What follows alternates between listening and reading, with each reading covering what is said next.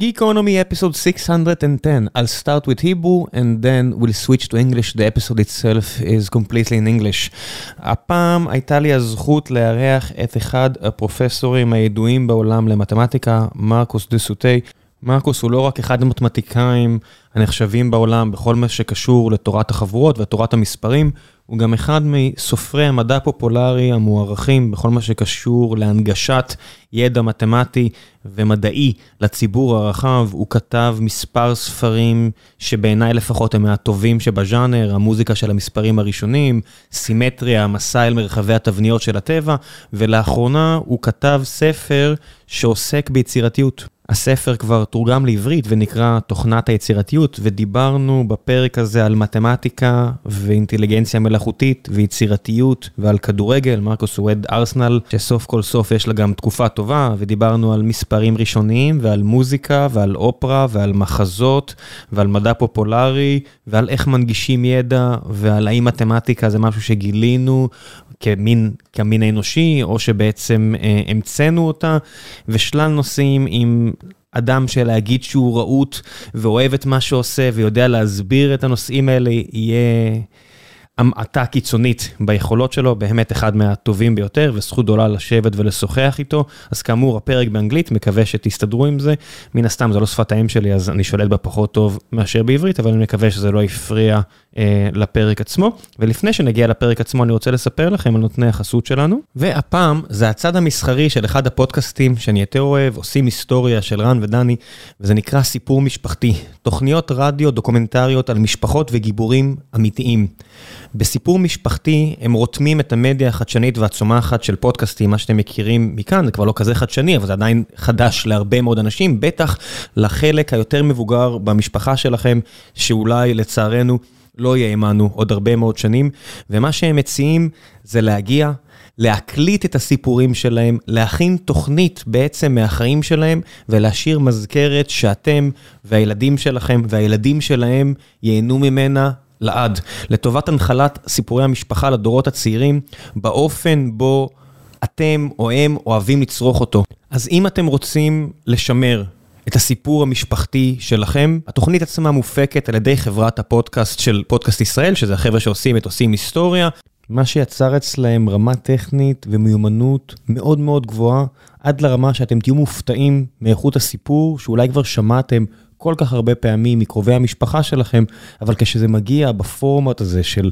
אודיו, של פודקאסט, של משהו ייחודי לכם, התוצאה פשוט קסומה. בקיצור, המלצה אישית חמה ממני, סיפור משפחתי, לכו, תנסו, תגידו שהגעתם דרכי, דרך גיקונומי, וכולם נהנים. ועכשיו, לפרק.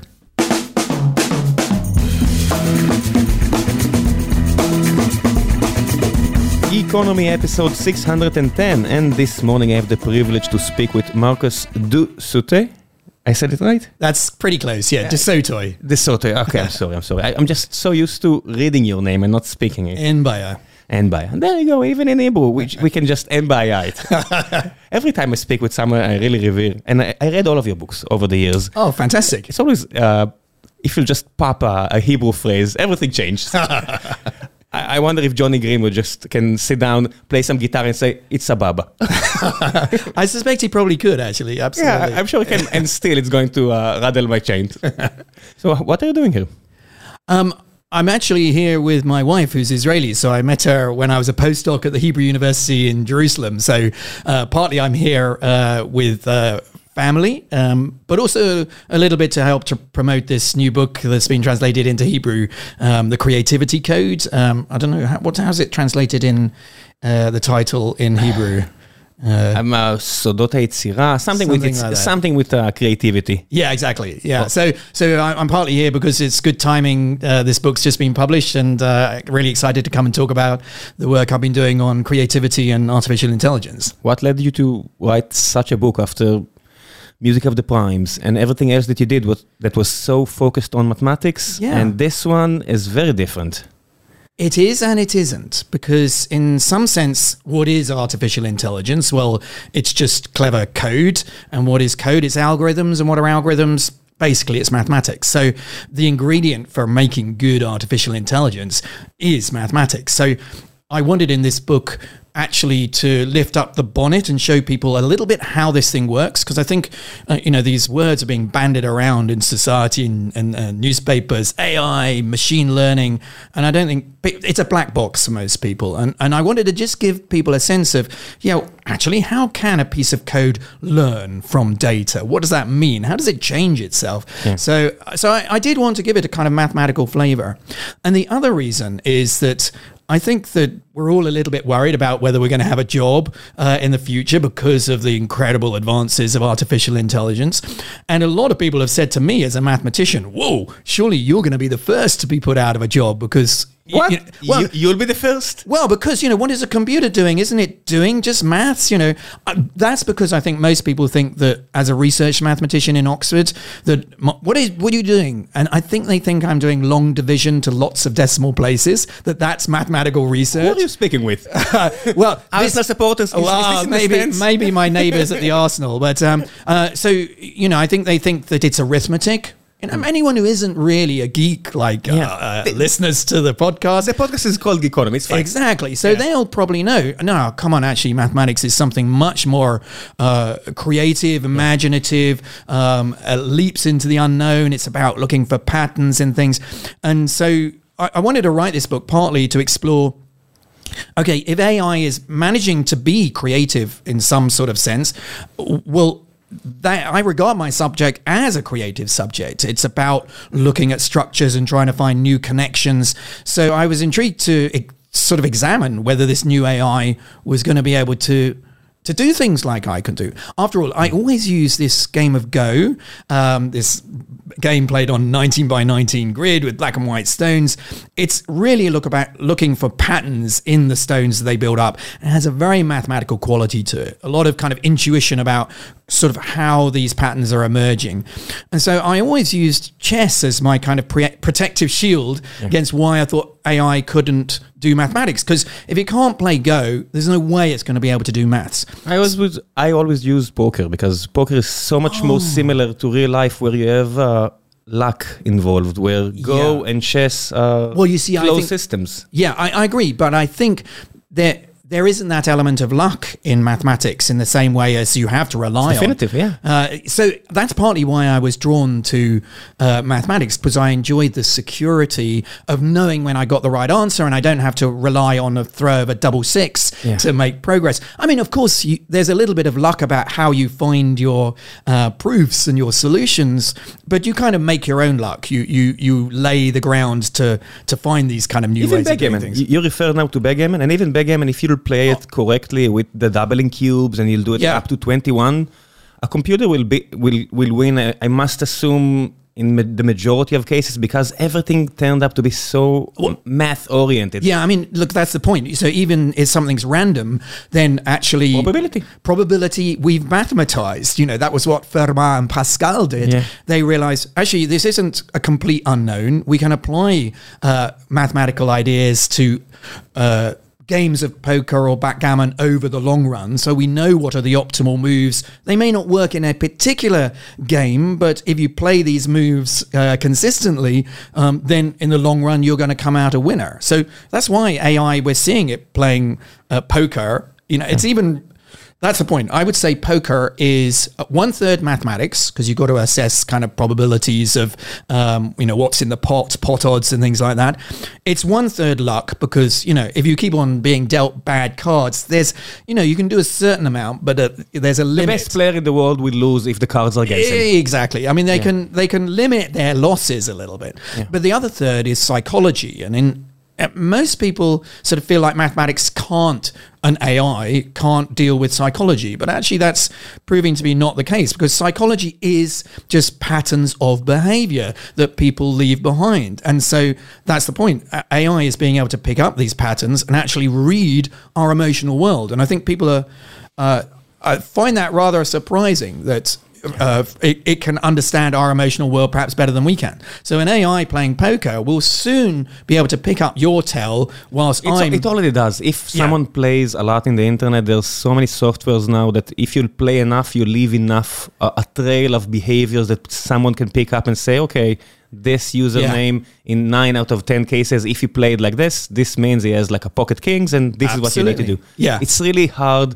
to try to do something else. There's, I remember a software from 20 or 30 years ago, and you would try just to click a button in your computer, like the space, if it's long key or short key, and after 10 or 12 clicks, the software will identify the next one, and everyone is amazed that only after 10 or 12, every time it will get it to fall in the right place, because it's so hard to change your tendencies. Absolutely. And this, you know, goes to the heart of why I always say that the human species is mathematical, because mathematics is all about patterns, and we just have a tendency, first of all, to leave patterns of behavior behind us, but also we're very good at, we know that to win in this world, if we can spot the patterns, that's going to give us an edge. So, you know, so many people wear, you know, I'm bad at maths, a kind of badge of honor. And actually, I think our brain is just programmed to read these patterns, but the trouble is we then tend to leave these patterns behind us. Yeah, because when people are saying I'm bad at math, they usually mean I'm bad in abstractions, maybe I'm bad in arithmetics.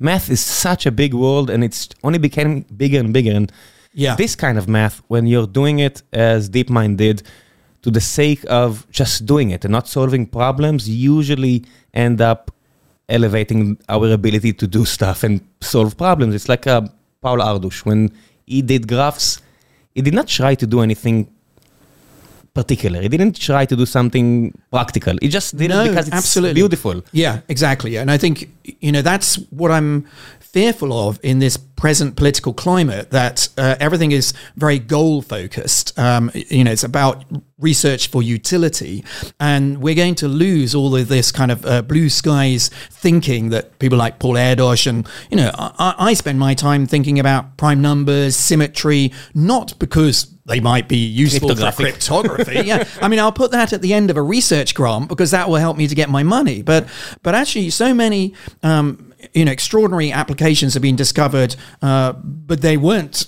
That wasn't the idea to create Google. You know, we didn't invent eigenvalues of matrices to make Google. We wanted to understand kind of how systems worked. In retrospect, then it was the perfect little bit of kit that Sergey Brin and Larry Page used to make the Google algorithm. Are you afraid that Google in DeepMind is replacing the academic world? Because it seems that these days, if you really want to do a research without trying to do anything else, it's not the academic world anymore, because in academia you need to worry about grants, you need to worry about papers, you need to do a lot of things. And apparently, if you work for DeepMind, which is Google behind the scenes, you can actually do research. No, you're absolutely right. I mean, we are seeing a drift of top academics who are given the space to really think about deep research problems. And what I really respect about DeepMind, you know, Demis Hassabis is somebody I know. I've been on committees with him at the Royal Society.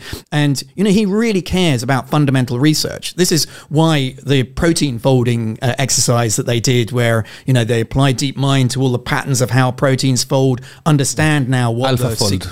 Yeah, exactly. The AlphaFold is now just solving so many problems that we were just... It's a Nobel Prize. Let's be frank. It's a Nobel Prize just waiting for someone. There's no question of that. I mean, but when I talked to him a few years ago, when I wrote this book, and I was interested, would DeepMind... actually, we were both made fellows of the Royal Society about the same time, and I joked to him, how long will it be before one of your algorithms is elected as a fellow of the Royal Society for proving a mathematical theorem? And I meant it as a joke, and he said, you know, watch this space. I don't know. Oh my gosh, you know, I really am out of a job if Demis is, you know, using machine learning to do math. But the interesting thing is, you know, I wrote this book a few years ago, and there was always a danger that it might go out of date quite quickly. Yeah, and there are certain things which have popped up, but I don't feel anything that's emerged recently. Yeah, there's DALL-E, things like that, GPT-3. But I mention all the things about visual creation algorithms. There are text generation algorithms in there. So, but the one thing I wish I had... put in, which has emerged recently, is a piece of work that DeepMind did on mathematics. Because there's a whole narrative in the book about can AI do mathematics, and I kind of the last part of the book. Yeah, it's sort of the last part, exactly. And I say actually the sort of things it's generating are not interesting at the moment. But recently, in December 2021, Nature published a paper which was machine learning applied to certain numerical data in an area quite close to mine, in group theory and knot theory. And what was very interesting is the AI wasn't able to prove theorems, but it was able to spot patterns that we hadn't seen in this data to suggest new conjectures. And it was those conjectures which were then proved by humans. So this is a great example of a story I try to tell quite often in the book, which is it's about collaboration, not competition. If we work together with the AI, we will go so much further than each one individually. So is it really different than, I don't know, if you want to prove the map coloring I think it problem, is different. I think it is. Why is that? Because in that case, it was brute force, and here it's something else. Exactly. So I think in the case, we've seen it, exactly. That was probably the first case of a computer being used to finish a proof. But it didn't really need to know anything. It was just a machine cranking through thousands and thousands of maps that needed to be tested, and we knew that these were kind of atomic maps that if you check those, then all maps are basically put together with these several thousand atomic maps. So the AI, it wasn't AI, it was just a computer, a machine churning a handle. What is different now is that because machine learning is able to kind of mutate, change, it takes data, it's incredibly good at sniffing out patterns of behavior which match across if you give it enough data, of course. It has, exactly. This is a very interesting thing, because when I started writing this book, I started to explore in my own area of research, could I use this tool to make progress on what I'm doing? And what I lacked was data, because I'm dealing with infinite objects, and very often it's very hard to generate material. So I didn't have enough examples to feed an algorithm to be able to learn anything. So what was very good about the choice of DeepMind is that they chose two areas. One was knot theory, one was symmetric groups, where you can generate huge amounts of data. And then they looked at the AI is trying to spot patterns between these things, and it made new suggestions for, hey, I think there's a connection between this invariant on one side and this kind of structure on the other. And but it wasn't able to prove that was true. It's still sort of doing things in a very finite way. The mathematician, what we're very good at is thinking about infinite structures. And so my colleague in Oxford, he took that idea and said, I've never thought of that connection. Let me see why it might be true. And he followed through and managed to prove a new theorem, thanks to the contribution of the AI in making the suggestion. Like you showed with the game of Go, where the competition between AlphaGo and Lee Sedol and all of the other players generated a new way to play the game. Yeah, I think that was the most exciting thing, because we got quite used to machines playing games better than us. I mean, every game. Yeah, pretty much. I don't even understand the shock and amaze, because Usain Bolt is the fastest human, but a machine that runs faster than Usain Bolt. Yeah, it's a car. We have one for 120 years. What's different? No, I often give that example, because it's like, we need to limit. And I think that's what's interesting in respect to the game of Go. We're probably going to have to limit ourselves to, but the interesting thing is two humans playing, not a human and a computer. So, but I think the really fascinating thing is exactly what you said. It wasn't just that AlphaGo was able to play better than Lee Sedol. It played it in a different way and has taught us humans how to play Go in a different style.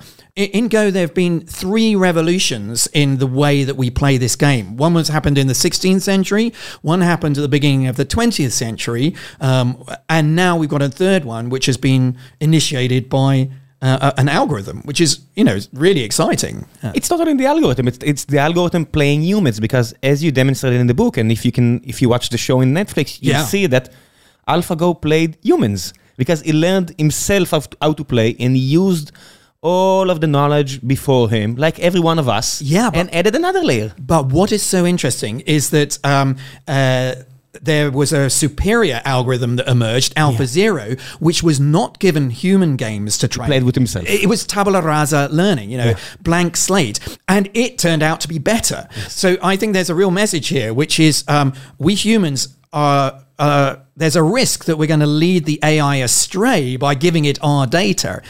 Maybe we should let it, learn on its own and not be corrupted by the crazy ways that we think. At least we have a catalog of hundreds or maybe thousands of science fiction books warning us. Yes, yeah, that's true. Yeah, but I think my book was meant to be a little bit of a counter to all of those stories, because I think the classic narrative is a dystopian one about AI is going to wipe us out, the singularity. It's if you don't need carbon, maybe just kill all humans. Yeah, exactly. That's right. It misunderstands quite what we meant when we said carbon harvesting. It's, the goldfish joke. Exactly. So, but I wanted this to be a slightly more positive book and actually highlight that there are real positives that will come out of our collaboration with this new tool.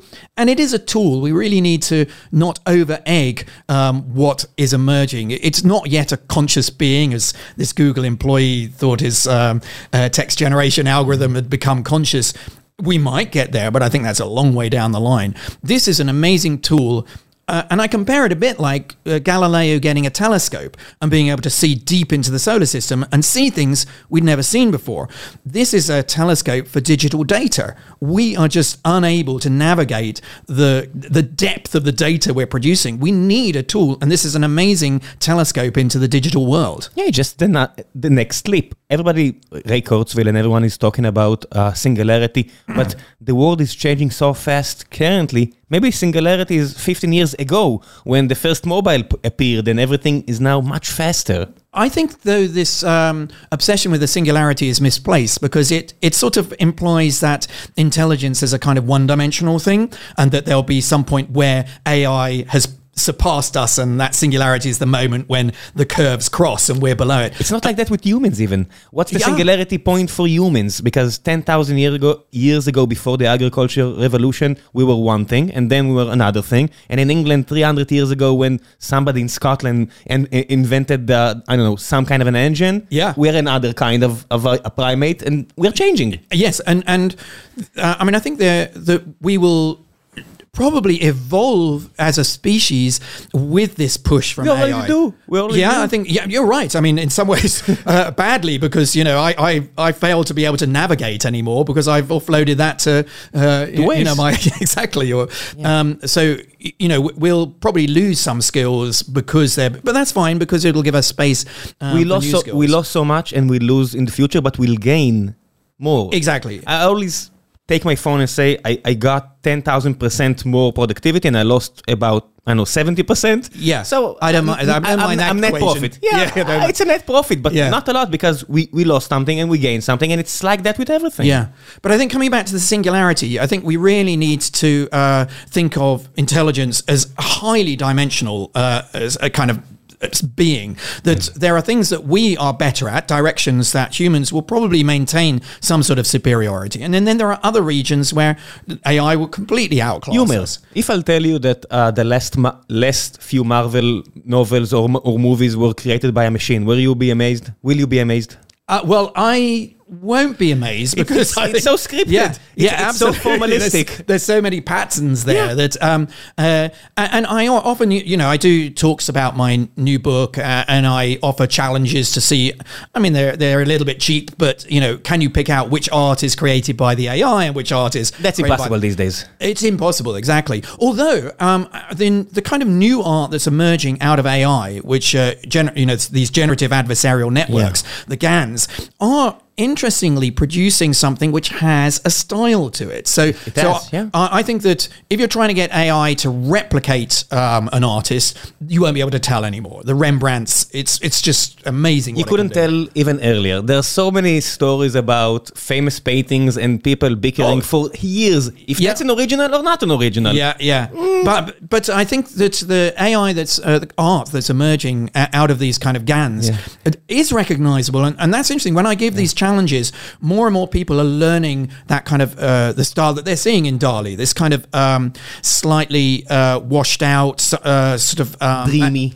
Yes, it has that kind of ambiguous sort of sense to it. You're not quite clear. It's a fuzziness. So I think that is a style, and that's exciting, because we want to see something new created. creativity is about seeing something we haven't seen before. And what I quite like is this sense of seeing a new style emerging, which is kind of interesting.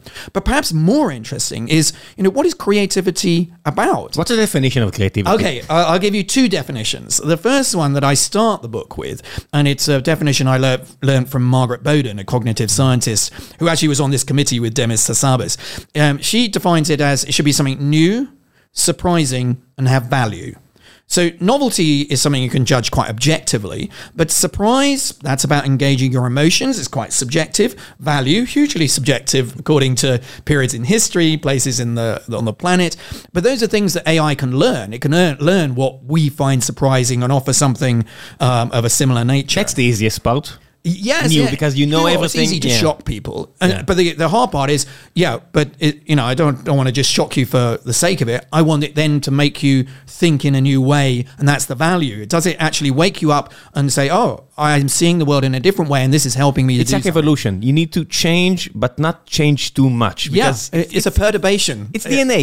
If you change too much, you'll break. If you remain in place, nothing will happen. CUMIL, for instance. Well, this is why I like the GANs. These generative adversarial networks are, in a sense, two algorithms which are trying to find that sweet spot, create something which is new, so it's breaking style, but not so new that we go, well, that's not art. I don't recognize that. So, will you have a new root of -1 from AI? Oh, I think that's such a good... I mean, I actually examined that question in the book, because that seems like such a leap of imagination and creativity. And it's about, can I break out of the system? Totally break it out. Sorry? But totally break out. Totally break out, because, before, this is why it took us some time to even...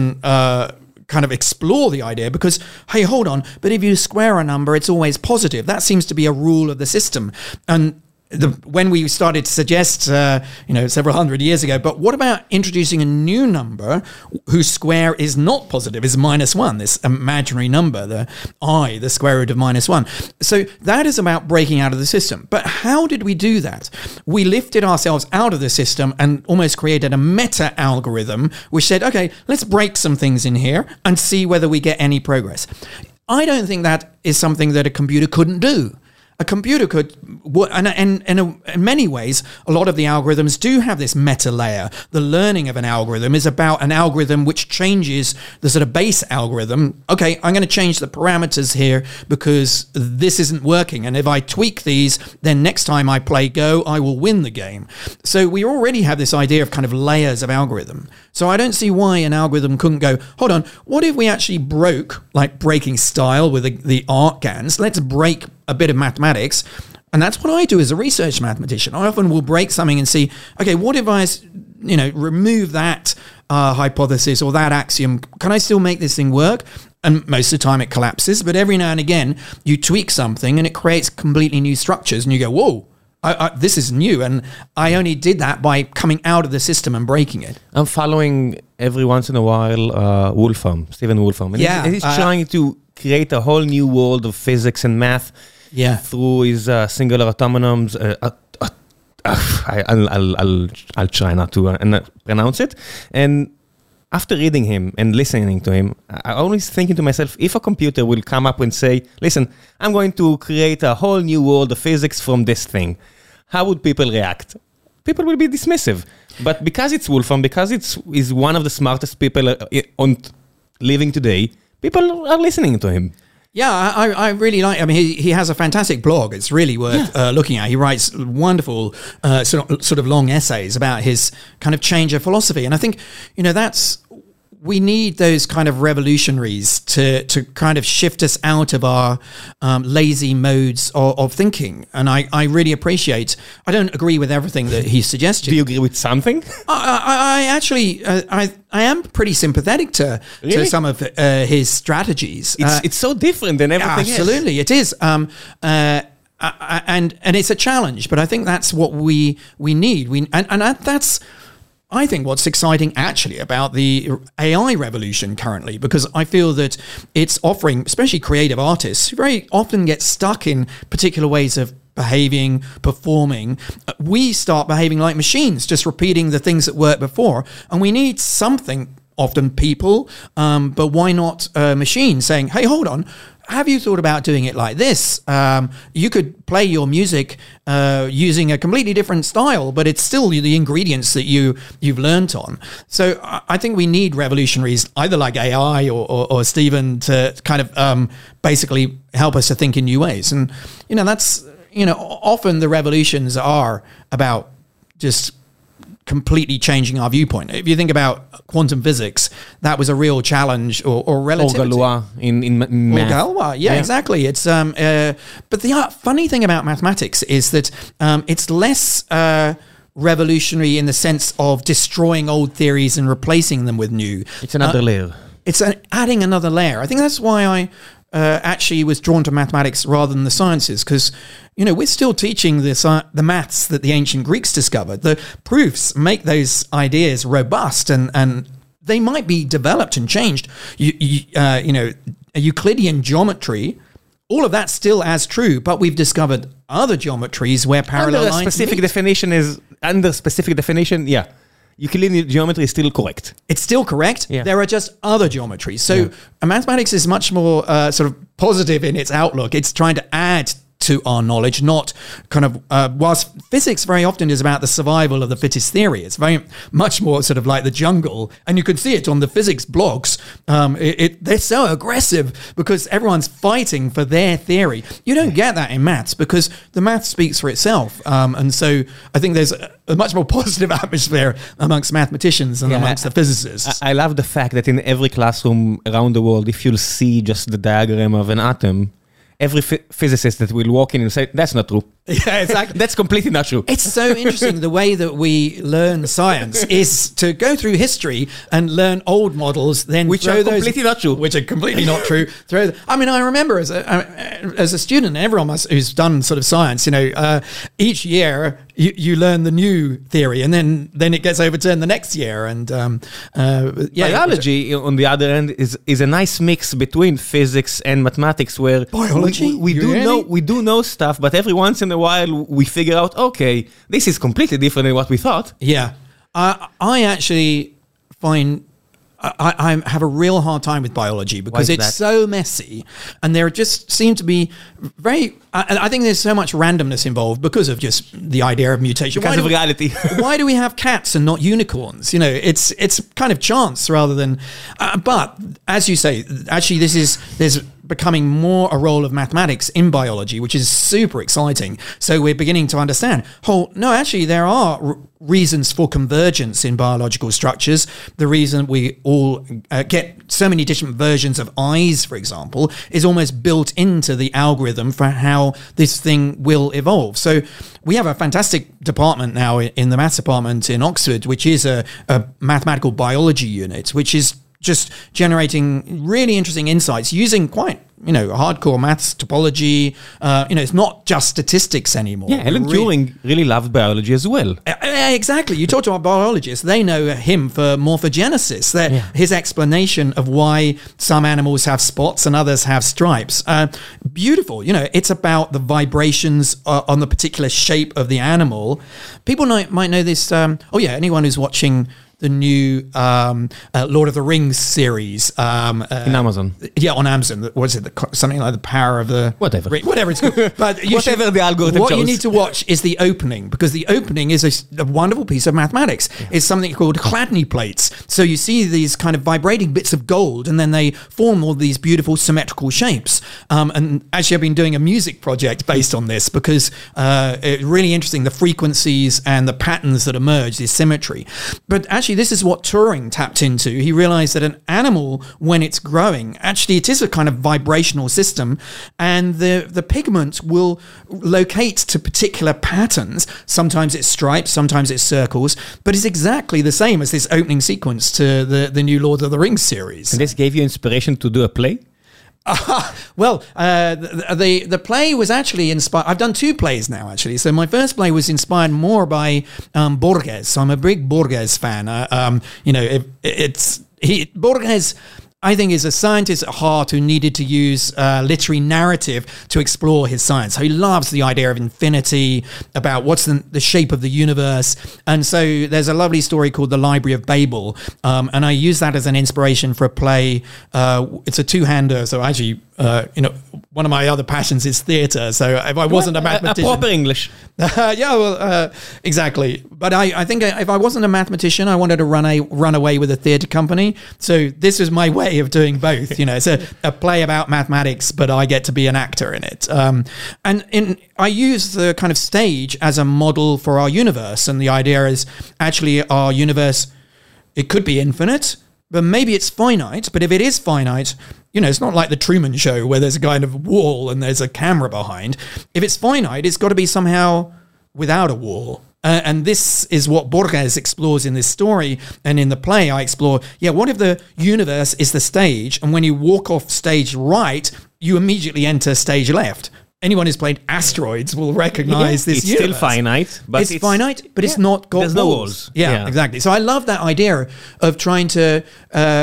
put in the mind of my audience, oh yeah, so, because most people think either it just goes on forever, but if it's finite, they'll think of it having walls. And so no, there's a third option which mathematicians have come up with, which is this idea of a torus, that, you know, you can join the stage left and stage right, and you can join... You don't even need to be a mathematician. You just need to be a human being, understanding that if you sail set in one of the oceans, you're not going to fall out of a cliff. Exactly. So we understand about loop, but I think people it's huge, but it's finite.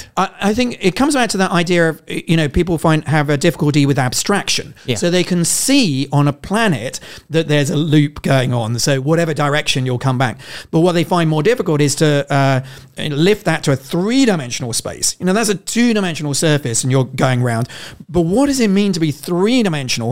The point is we haven't got the vision to wrap up three-dimensional space into like a surface of a four-dimensional sphere.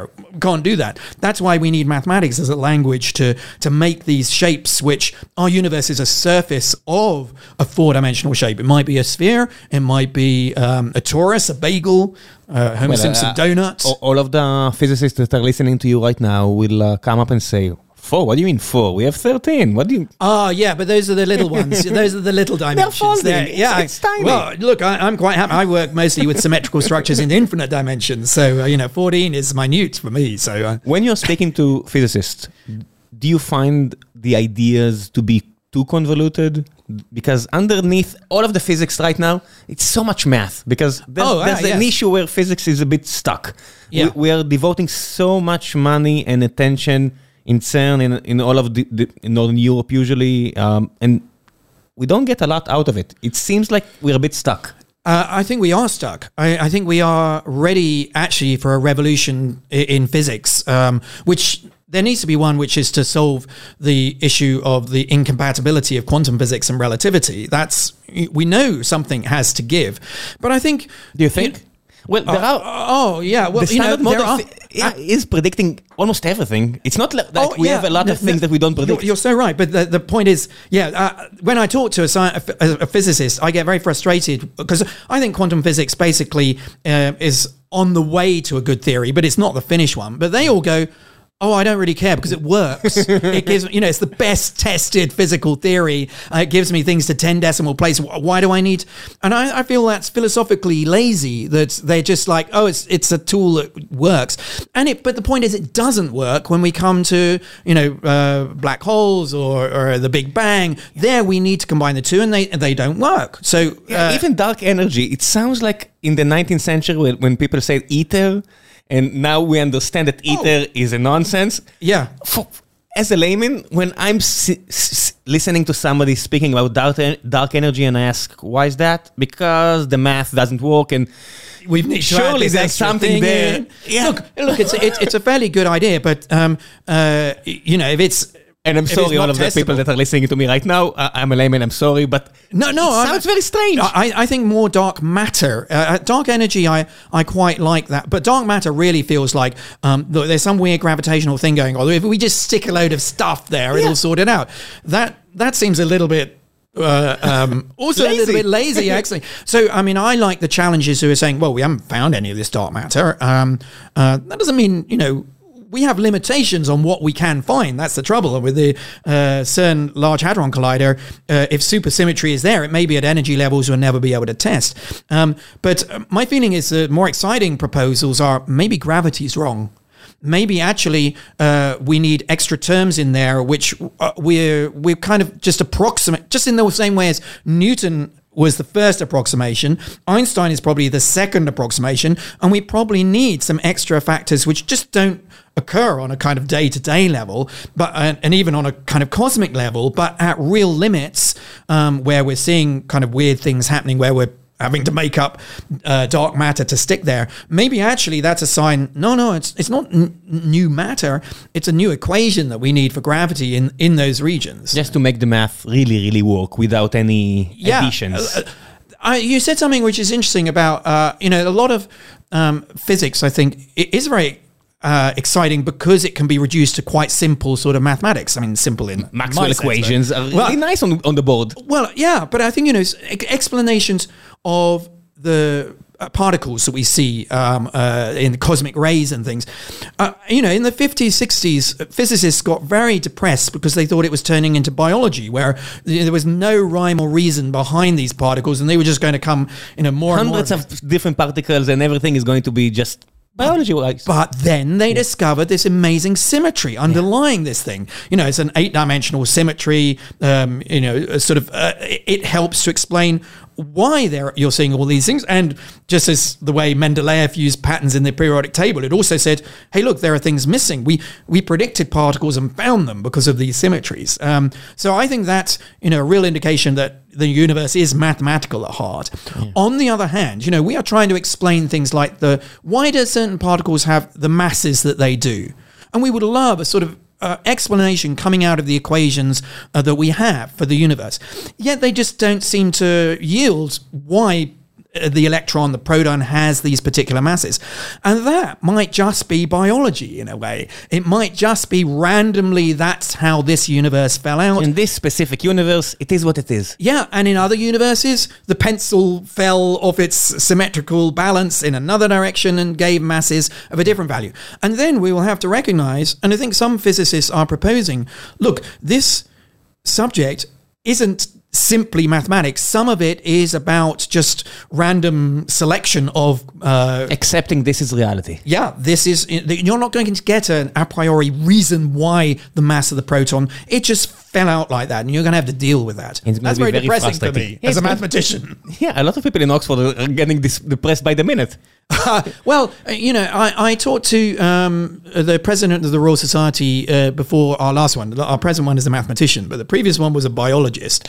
Won the Nobel Prize for his discoveries. Richard Dawkins. No, there's his. Wait, your former was Richard Dawkins, right? Oh, my predecessor as my professorship was Richard Dawkins, a biologist. But I'm talking about the president, president of the Royal Society, who was. But he's a biologist. That was the point. And I had breakfast with him, and he was really challenging me. He says, you got to give up on all of this beautiful symmetry and mathematics that are explaining the universe. It's my subject, biology. It's my mindset that we're going to need to have going forward. Messy.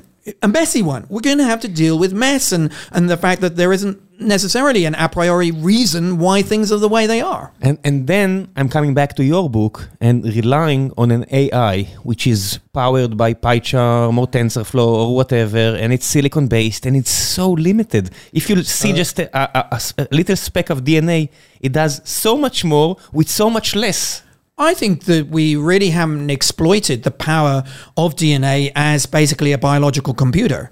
There were proposals in the past about making machines out of this incredible piece of kit that evolution has given us. So I absolutely agree with you.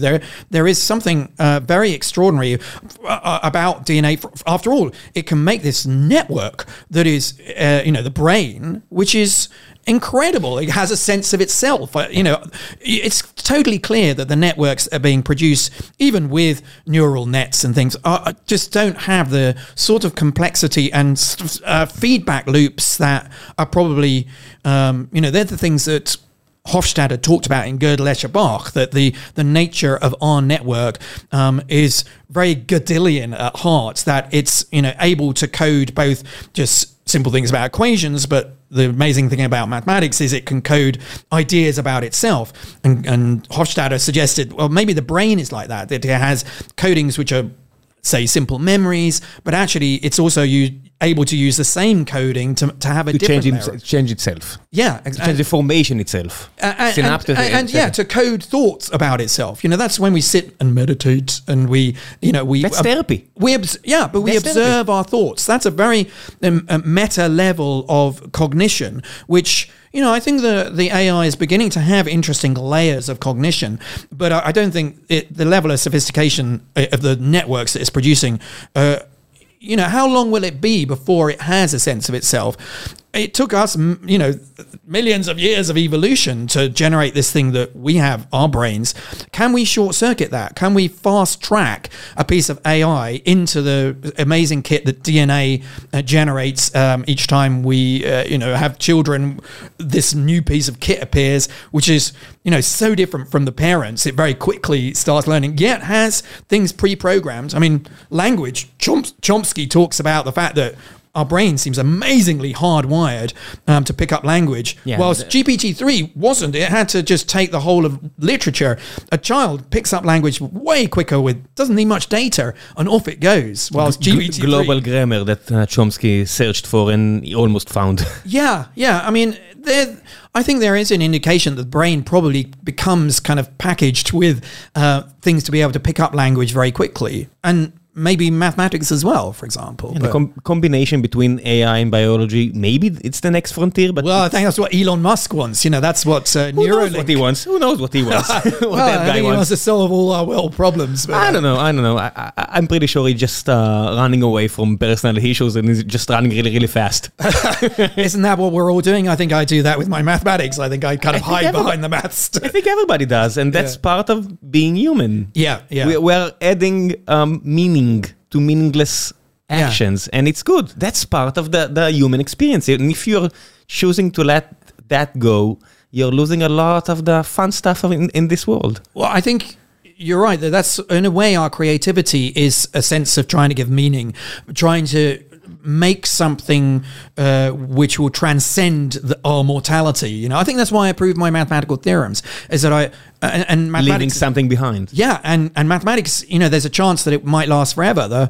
The symmetrical objects I've discovered, you know, what do you mean there's a chance? I think there's more than a chance. You know, that discovery is there for eternity, and I don't think there's any other area of kind of human creativity where we can feel like in a million years' time... Nothing. Only mathematics. So, do you think it's something that we discovered or something that we invented? This eternal question. I think we're very schizophrenic as mathematicians in our relationship to this question.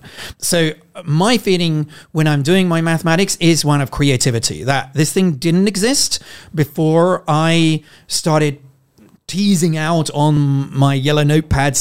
I've got this obsession with working on yellow legal notepads. It's kind of my canvas. Once it's done and it's there, then that sense of discovery starts to kick in. You go, oh, hold on. But that was always there for me to carve out. But I think the distinction I make is that the creativity and the sense of creating something is about making the choices. You know, I'm not just a machine trying to prove all the true theorems of mathematics and numbers and geometry. I'm making choices about the path that I think, wow, I think this theorem is really interesting because it's starting to connect two very different worlds, and I want to share this with my audience because I think we'll move them. It will surprise them. They'll go, whoa, that's really interesting. I'd never realized those were connected. And then ultimately I want it to help them see mathematics in a new way, so we'll have that value that we're looking for in creativity. So I think that the creative nature of the mathematician is about the choices that you make. And that's why actually this story of the Library of Babel is one that I like, because I think it illustrates this, because in this library, there is every book that it's possible to write. And you think, wow, that library's got everything in it. They've discovered everything. But then after a while, you go... All possible knowledge. Yeah, but and all the rubbish as well, the possible non-knowledge. That's the internet for you. That's the internet for you. Well, I think I would give the internet more credit because, in a way, this library has nothing because nobody's made any choices about what is. You know, that's what the Google PageRank algorithm does so well. It picks out. It tries. It's an algorithm which tries to discard the things which you won't be interested in and pick out the things you are. And that's what I think a creative artist, whether it be a mathematician or a musician or a writer, is saying, I'm not just writing any old book. I'm not just stringing words together. I'm writing something which I think is a choice that I want to make because I think it's going to make you see the world in a different way. It's helping me to examine my inner world. And this is where I come to my second definition of creativity, which I think is more interesting, which is from the psychologist Carl Rogers, who said, creativity is the best tool we've developed as a human species to examine this strange inner world that we have called our consciousness, and also to examine whether others are seeing the world in the same way or differently. Is your pain anything like my pain? How on earth, you know, Neuralink is not going to enable us to experience each other's pain. And you chose the most difficult topic. Absolutely. Pain. Yeah. Well, you know, the hard problem of consciousness, knowing whether, you know, we're sitting here together and our engagement and conversation is convincing each of us that we aren't just some avatar that we've sent down for the day. The Turing test unfolds. So I think creativity is a way of kind of answering the Turing test, of examining the other to see sort of what is going on. And that's what those choices of the literature, the novel we write, is kind of exploring a way of seeing our inner world, sharing it. And that's why I think the most exciting thing about computer creativity is not generating nice new pictures or music that can be used in a movie. It's actually a tool to help us understand this strange new world that's emerging in this code. This code is so complex now that we can't analyze it from line to line. You know, when we wrote code in a top-down manner, we knew what the machines were doing. We wrote the instructions. But now the code is becoming so complex that we just don't know how it's making its decisions. And in some sense, it doesn't know either. It's not even code. It's a model running and doing what it's doing. It's not even code. I would say it is still code. It's still line, but it's so complex that there isn't kind of easy if-then. Yeah, you have an input, you have a model, and what happens afterwards, it's a black box. Exactly. And that's why we will need tools to examine this black box and say, hold on, why are you recommending this particular medicine for this condition? We've never... And it will... We'll need to have ways to kind of probe and say, you know, what was the... I mean, that's after all how we use language. Language is a compression of this complex ideas as we try to articulate the patterns that we're seeing and the suggestions that we're making. So at the moment, I think the AI doesn't have that compression element. It isn't able to explain. And we will need tools to understand the kind of inner world of the code. And actually, some of the art that it's producing is helping us to kind of understand how vision recognition is seeing the world. I think that's why Deep Dream, the Google algorithm, although it's kind of rather kitsch psychedelic art it produces, actually is giving some insight into the learning process that the code's gone through in order to recognize vision, and also why sometimes it gets led astray. It thinks... That's the subconscious. That's the global subconscious. I mean, it's always dangerous, you know, especially if there are philosophers listening. But I do think we're generating a subconscious in this code. Certainly not a consciousness, but there's this kind of, you know, it's making decisions and it doesn't know how it's doing it. That's now the headlines. If something happens in Russia, and then the headlines would be, people are searching in Google how to escape, how to flee Russia, how to break my arm, not to get drafted. That's the subconscious speaking. Yeah, the masses subconscious. Well, that's what's so interesting about kind of Google data analysis, that they're actually able to use a lot of the data that's being thrown into Google actually to pick up a sort of global consciousness, you know, to understand sort of patterns of behavior, and that's what they're trying to use to make predictions about what might happen next. They're able to pick up the fact that there'll be a flu outbreak way before doctors and hospitals do, because they're seeing people Googling, you know, what is a high temperature? You know, if people are Googling that, there's probably an indication that people are starting to feel a little bit feverish. And, issues like the stock exchange are so much simpler than other stuff. I'm pretty sure that if you'll now say to Google, listen, I need you to make $1 billion next month out of the stock exchange, it's an easy task. They won't do it because the FTC will close the company immediately or at least start a serious inquiry into it. Yeah. But the problem itself... Yeah, it's just that understanding the subconscious. It's not that difficult for them. Yeah.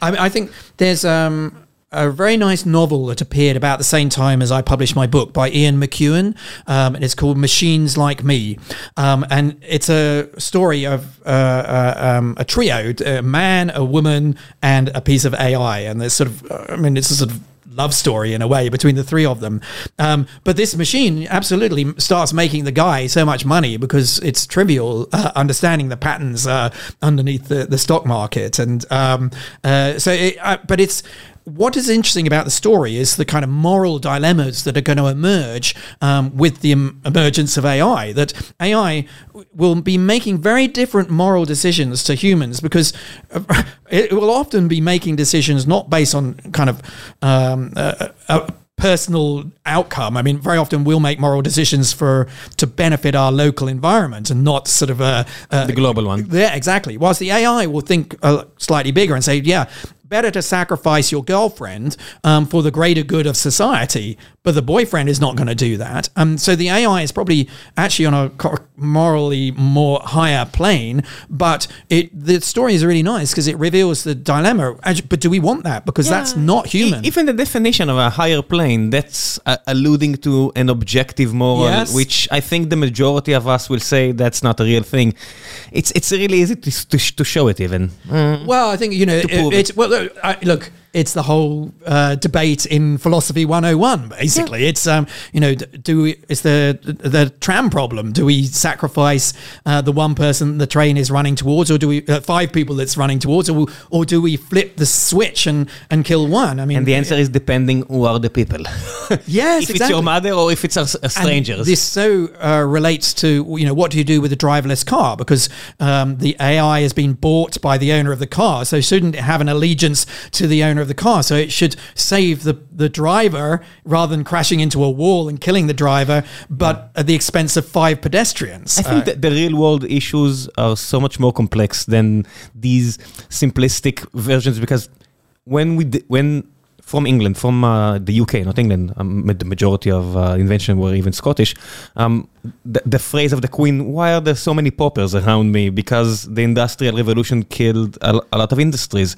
That's moral for you, because everything that we'll do, we're going to change the world. If AI is going to win, and it's going to win, even drivers, it's the most popular occupation in the States.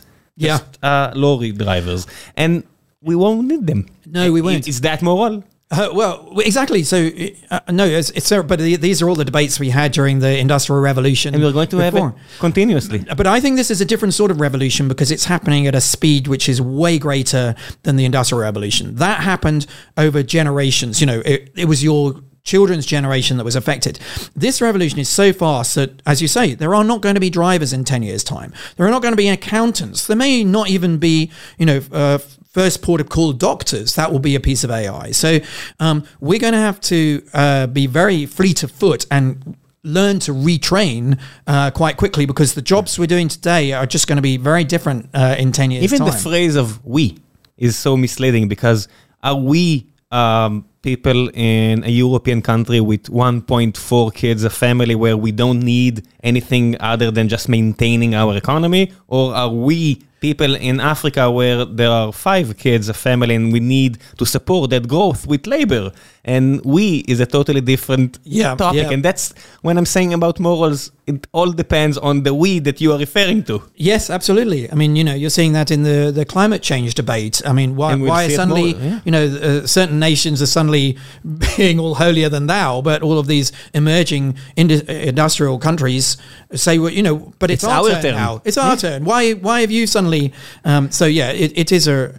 And I think this is one of the issues with AI, that at the moment, the data it's being given is very limited in nature. So if it's making pictures, for example, it's only given data from pictures. Well, then that's what's interesting with DALL-E. It's starting to be a mixed, it's text labeled pictures. And so you've got to kind of, but I think, you know, our moral decisions, as you say, are based on huge amounts of mixed data. It's about it's a high. I suppose you know, we're talking about general intelligence rather than very specific intelligence. AI at the moment is very narrow.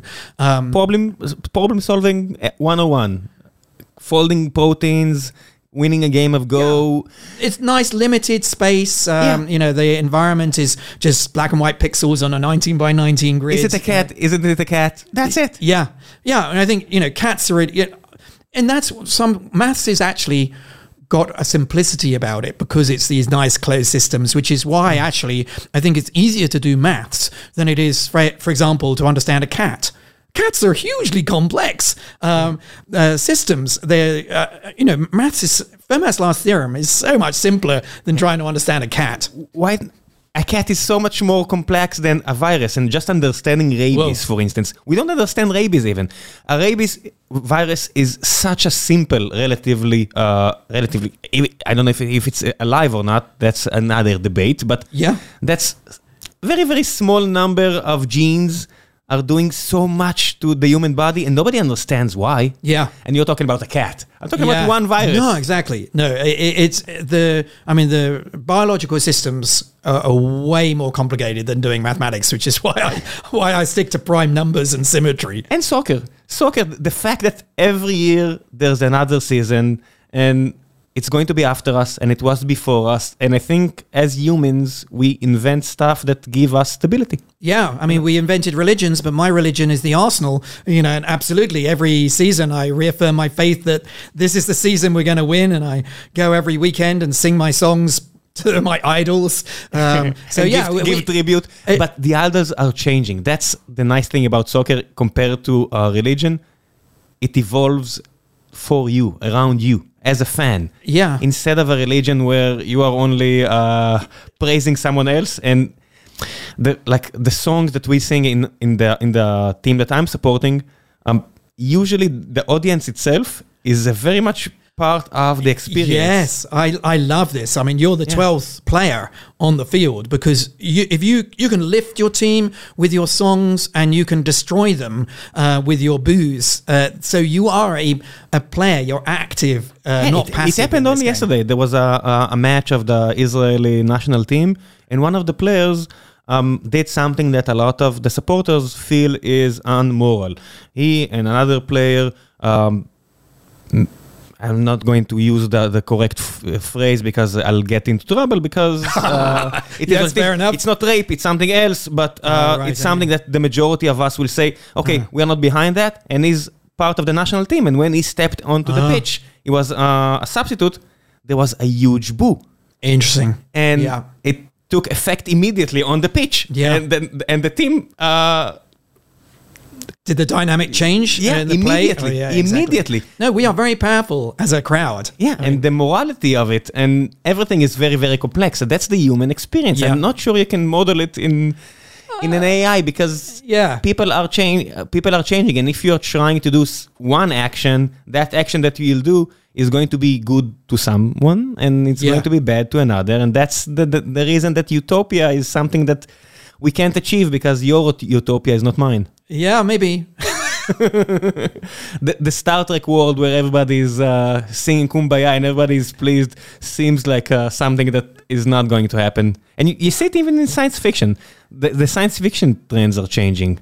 I'm not seeing a nice world of Star Trek being offered these days, and people are going to say, this is the future that I believe is going to happen. No, I mean, I think you're absolutely right. It's more about dystopia rather than utopia. I don't know. I think that's why my book, I tried to go for a more utopian idea of collaboration between this emerging technology and us humans, because that's, you know, we need... I think we need Positive outlooks. It's just like the team. If you support your team, they're likely to win. Yeah. So I think we need to have a more positive attitude, because many of the books that are appearing about AI are, you know, not just the science fiction, but the actual kind of non-fiction is still pretty dystopic. There's a lot of fear about this. And I think we need to cheer on our team collectively with the AI. Team humans. Yeah.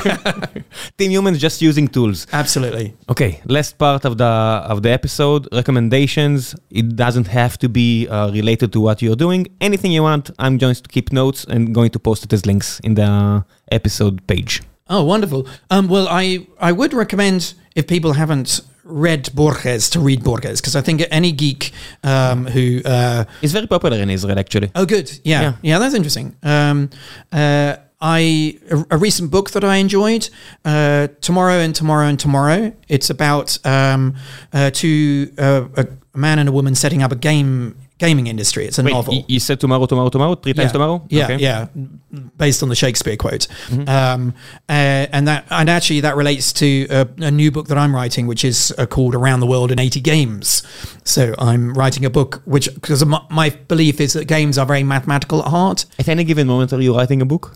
Pretty much, yeah. One? At the moment, I'm writing one book, but I'm also involved in a really interesting new project based out of India, which is creating graphic journalism.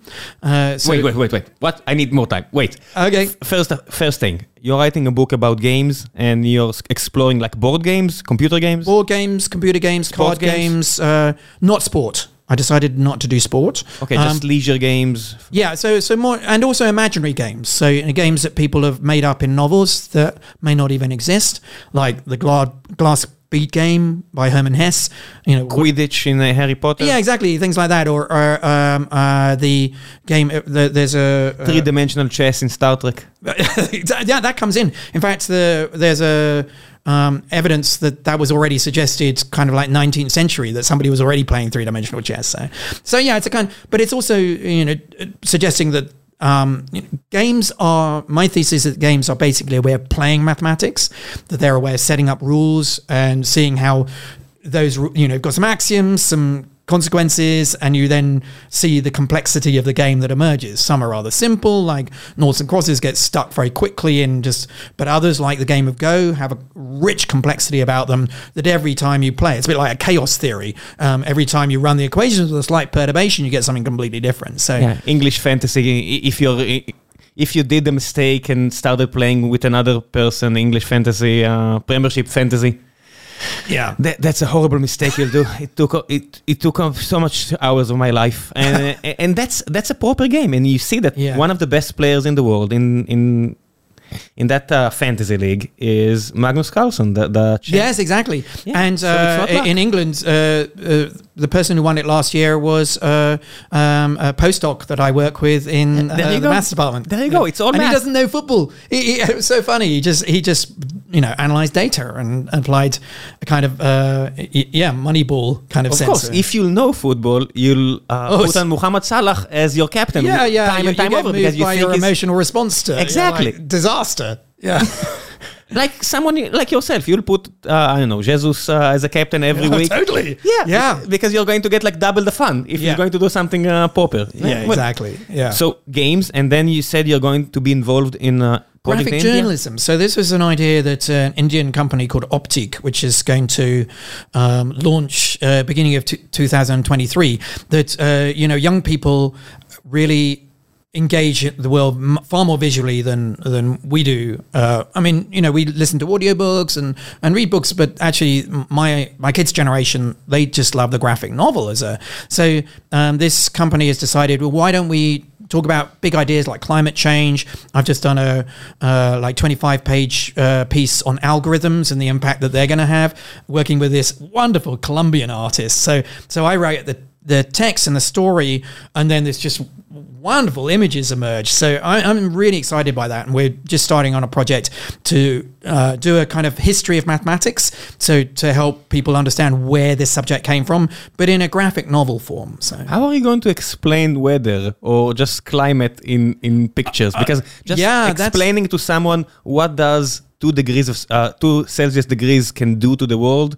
How can you explain it in pictures? This is the real challenge. And, you know, I always quote the idea, sorry I wrote you such a long letter. I didn't have time Wilder, to write you a short one. Yeah, I think that is the best quote ever. Because, and I think writing these graphic novel stories, it's a real challenge. And you might think, oh, well, it's not that many words, so it should be really easy to do.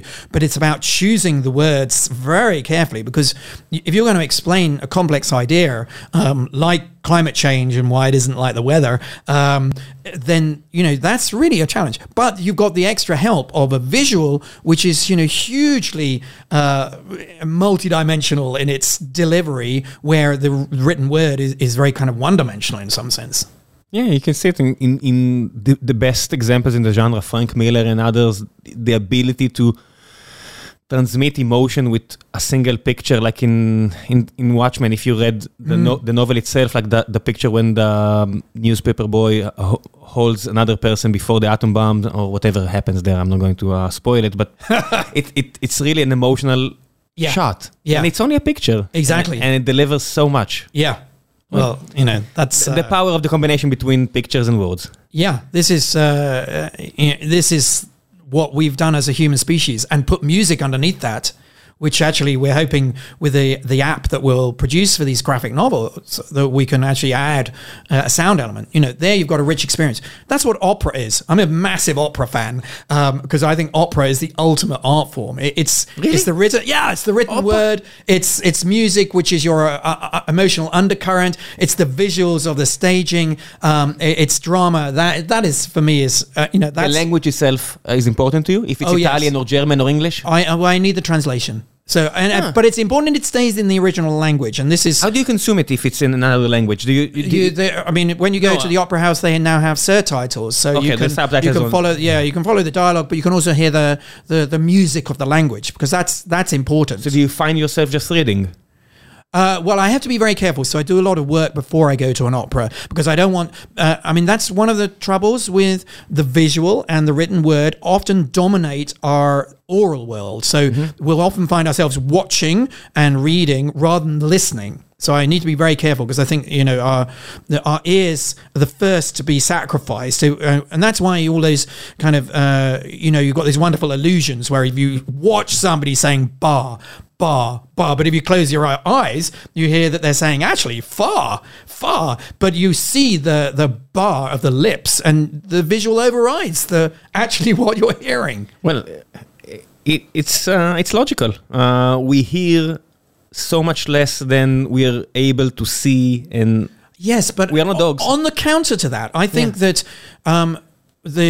the sound world is much more nuanced and highly dimensional. Our visual world is three-dimensional, maybe throw in color and things like that. But I think the oral world is...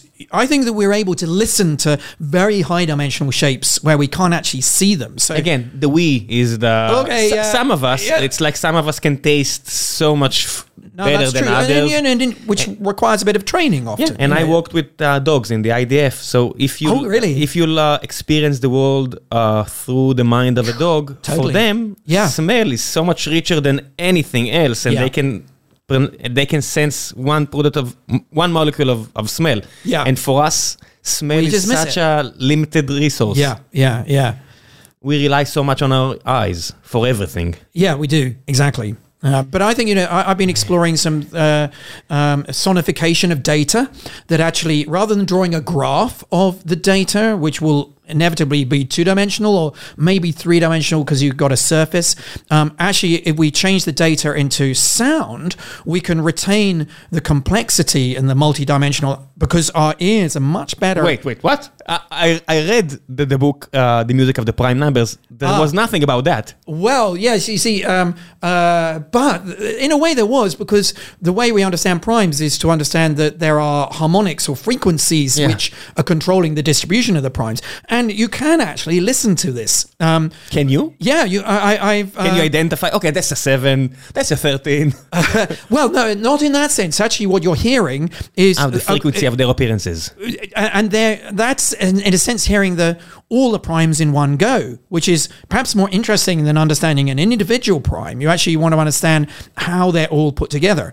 Now, the trouble is when you listen to it, it just sounds like sort of wild static, white noise. But, you know, we know from Riemann's work that white noise actually has more music in it. It's discrete frequencies than we're really hearing. So I agree. I don't think in the primes that we're really hearing what's going on. But I've done some work on like with somebody we were sonifying climate change data. So actually that enables you to hear, you know, what deep lengths of time shortened to like a 2-minute piece, and you can hear the cycles. I saw a movie, just a short clip demonstrating just how fast is climate changing these days, and with the addition of a sound, it became so much more dramatic. Exactly. Yeah. So probably many people have been trying this. May not be the same project, but you can really hear what's happening in the last 150 years, and it's scary.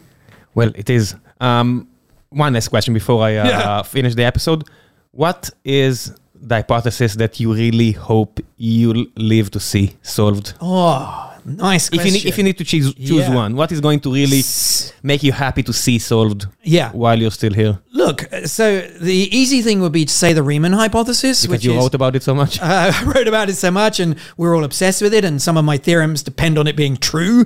But actually, you know, that's not the one I'm directly working on. So actually, I'm working on a conjecture which is about symmetry and group theory, and it's a prediction that there are certain patterns in the number of objects which have certain symmetries. And my belief is, my research has started to reveal, and I just posted a paper on the archive last week, which is the first hint that this conjecture might be false.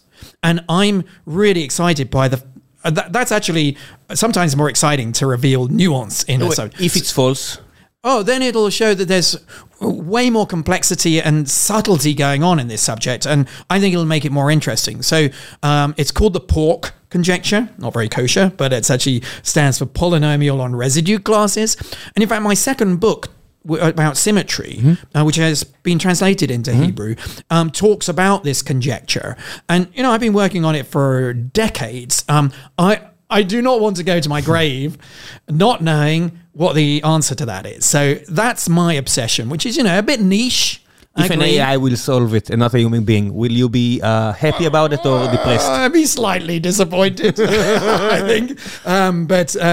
You know, that's the other interesting thing. I don't want just to look up the answers in the back of the book. I want to be involved in the drama. You want to understand it. Yeah, I want to understand it. So I don't want an AI to say, yeah, it is true, but it's too complicated for you.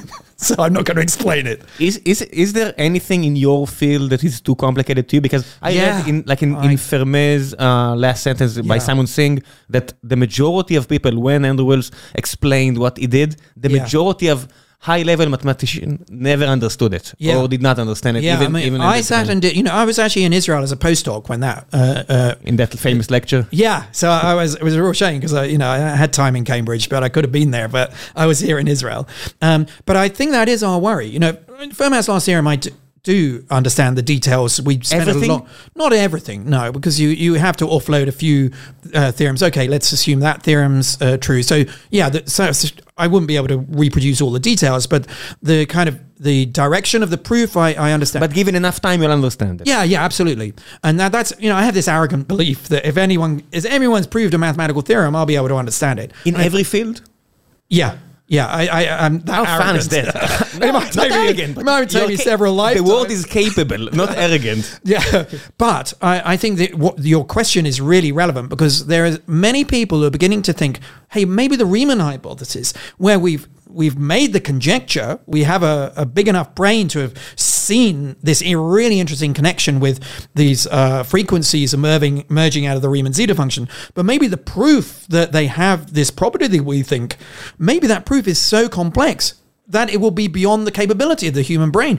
And there is no way to compress that proof into something smaller. And in fact, I can prove that. I can prove that there are mathematical theorems whose proofs will be so complex that we'll never understand them. The question is, are those interesting things we want to know about?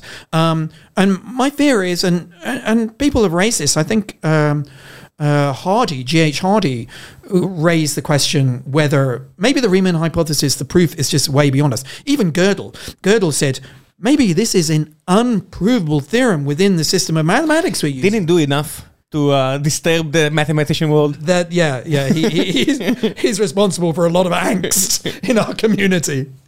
Can I ask a few questions from the audience? Do you have time? Go for it, yeah. Okay, so usually I say who's the guest like 24 or 48 hours before he comes, and people leave a few questions. Let's see if we can find something interesting here. Well, here's an easy one if you want to tackle it. Do you believe in God? If yes, why? If no, why? Itamar Tchelet is asking. I tackled this question actually in a book, I'm not sure it's been translated into Hebrew, called What We Cannot Know.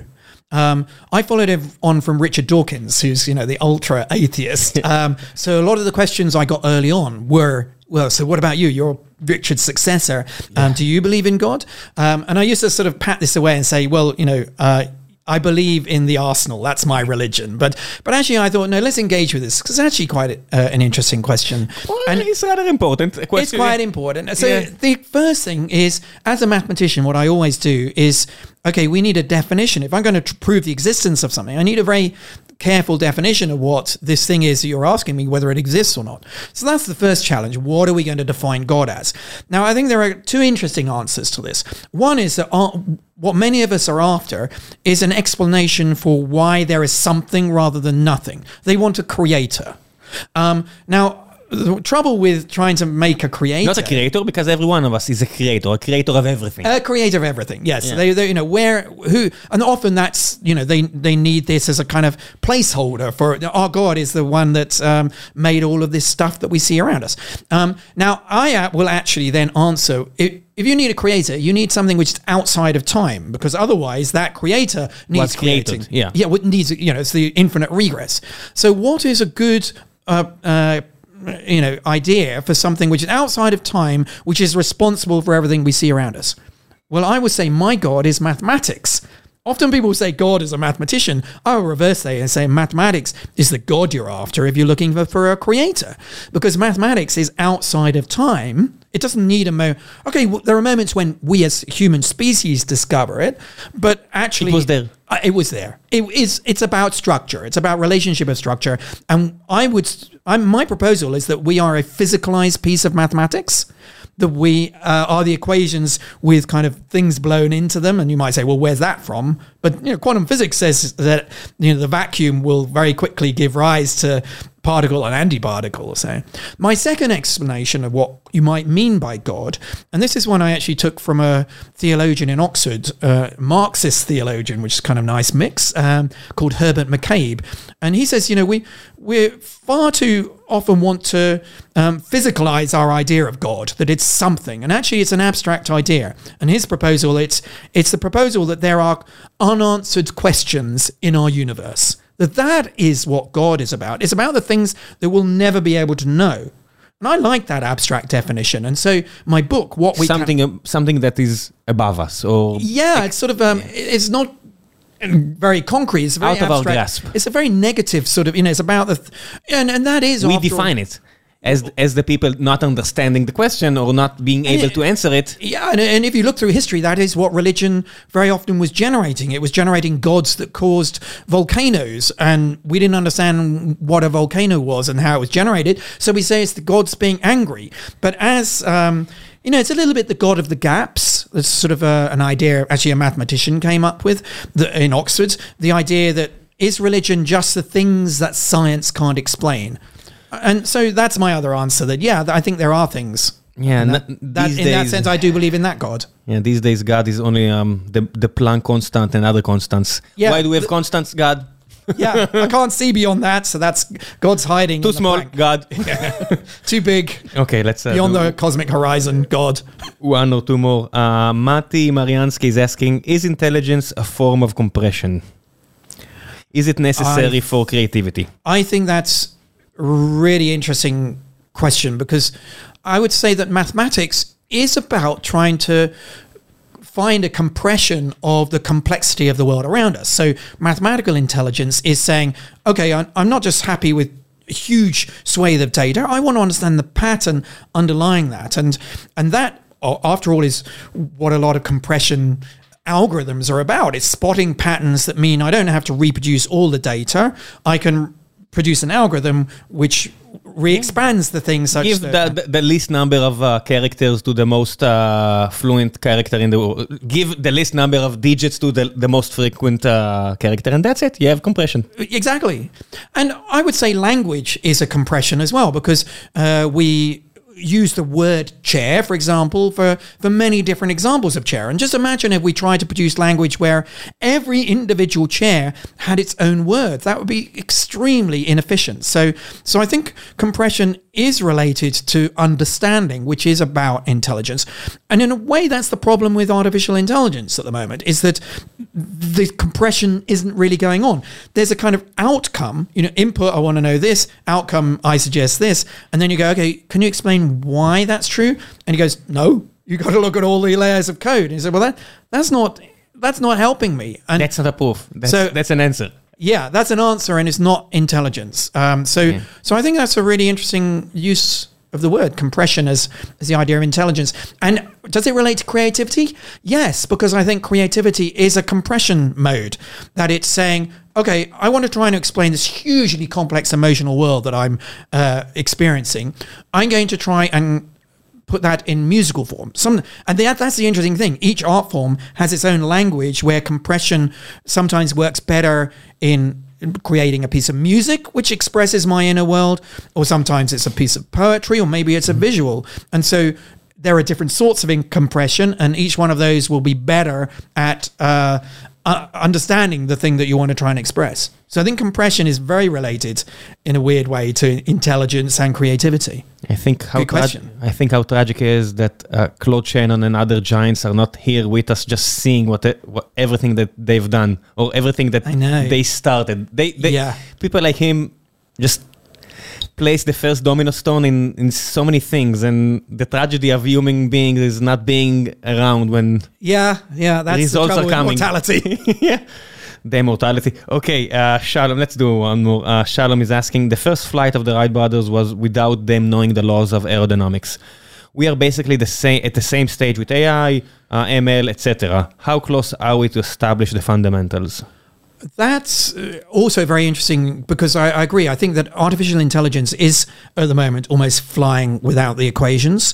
And I think this is a danger, because I think we're getting so excited by the fact that AI is picking out patterns and telling us what's happening, and we're getting less interested in the why. You know, we're being shown the how, but we're not. When getting less interested in, okay, but what is the model you've got there? Is it the right equations that are? Is it even the right question? Yeah, well, that's true. I mean, that's often the most challenging thing, is to ask the right question. But I think these machine learning models are very interesting, because they're generating sort of very complex equations which are making predictions, but they're not actually the kind of simplest equations. It's a bit like the solar system. When we put the Earth at the center of the solar system, the equations that we had to produce to explain what was going on with these epicycles and things was wildly complex, but it still worked. So AI, I think, at the moment, it's quite happy to put the Earth at the center of the solar system and give you a whole complex combination of equations to explain things. But actually, the power of the human is for Copernicus to go, hold on, if we shift our focus here and put the sun at the center, the equations become way simpler. So at the moment, I think AI is flying without knowing the equations, but we will still need people to go, okay, yeah, that's making predictions, but what are the underlying equations for what's going on here? Yeah, it's got one set, but they're not the best set. Simplicity and beauty, and ideas that led Einstein to believe that constants are something that we need to find other solutions to, and the truth of the matter is we have constants. Yeah, and exactly. It's a mix between beauty and complexity. Yeah, so we might have to bite the bullet and say there isn't a simple equation for this, and we might just have to thank the AI for coming up with this hugely complex linear combination or non-linear combination of things which works. Yeah. Maybe we picked with Maxwell equations. Yeah, I mean, that's just so beautiful. You know, I want the world to be like full equations and everything comes together. Yeah, that's, you know, I'd be very sad if the world turns out to be messy biology and not beautiful mathematics. Well, it is what it is. Professor, thank you very much for your time. And I really do recommend the latest book and all of the books you wrote before, I think a lot of the comments that were waiting here for you are from people thanking you for your work and people that chose to be a mathematician because of you. That is the best. That is the most wonderful thing I hear. If I've inspired somebody to carry on with the kind of mission, then that's makes all the hard work worthwhile. So thank you. And all of your books were translated to Hebrew. I think the majority of them, not all of them. So if you want to do someone a great favor, just buy them the prime. I think your best work was The Music of the Primes. The latest was great. I just read it and I really enjoyed it. But The Music of the Primes is... you can feel the passion into it. That's really, yeah. I think so, it's the book. If I need to recommend one, I'll recommend that. And it's going to be true in 100 years and in 200 years. Maybe everything you wrote about the Google algorithm, we'll find out that they changed it and never told anybody. But yeah, no, I think you're right. That book's got a kind of immortality about it because primes will be there even when we wiped out civilization. Yep. It's going to be an underlying truth that aliens are going to find out about us. Maybe. Maybe not. Who knows? Thank you very much. Thank you. And go Arsenal. Bye.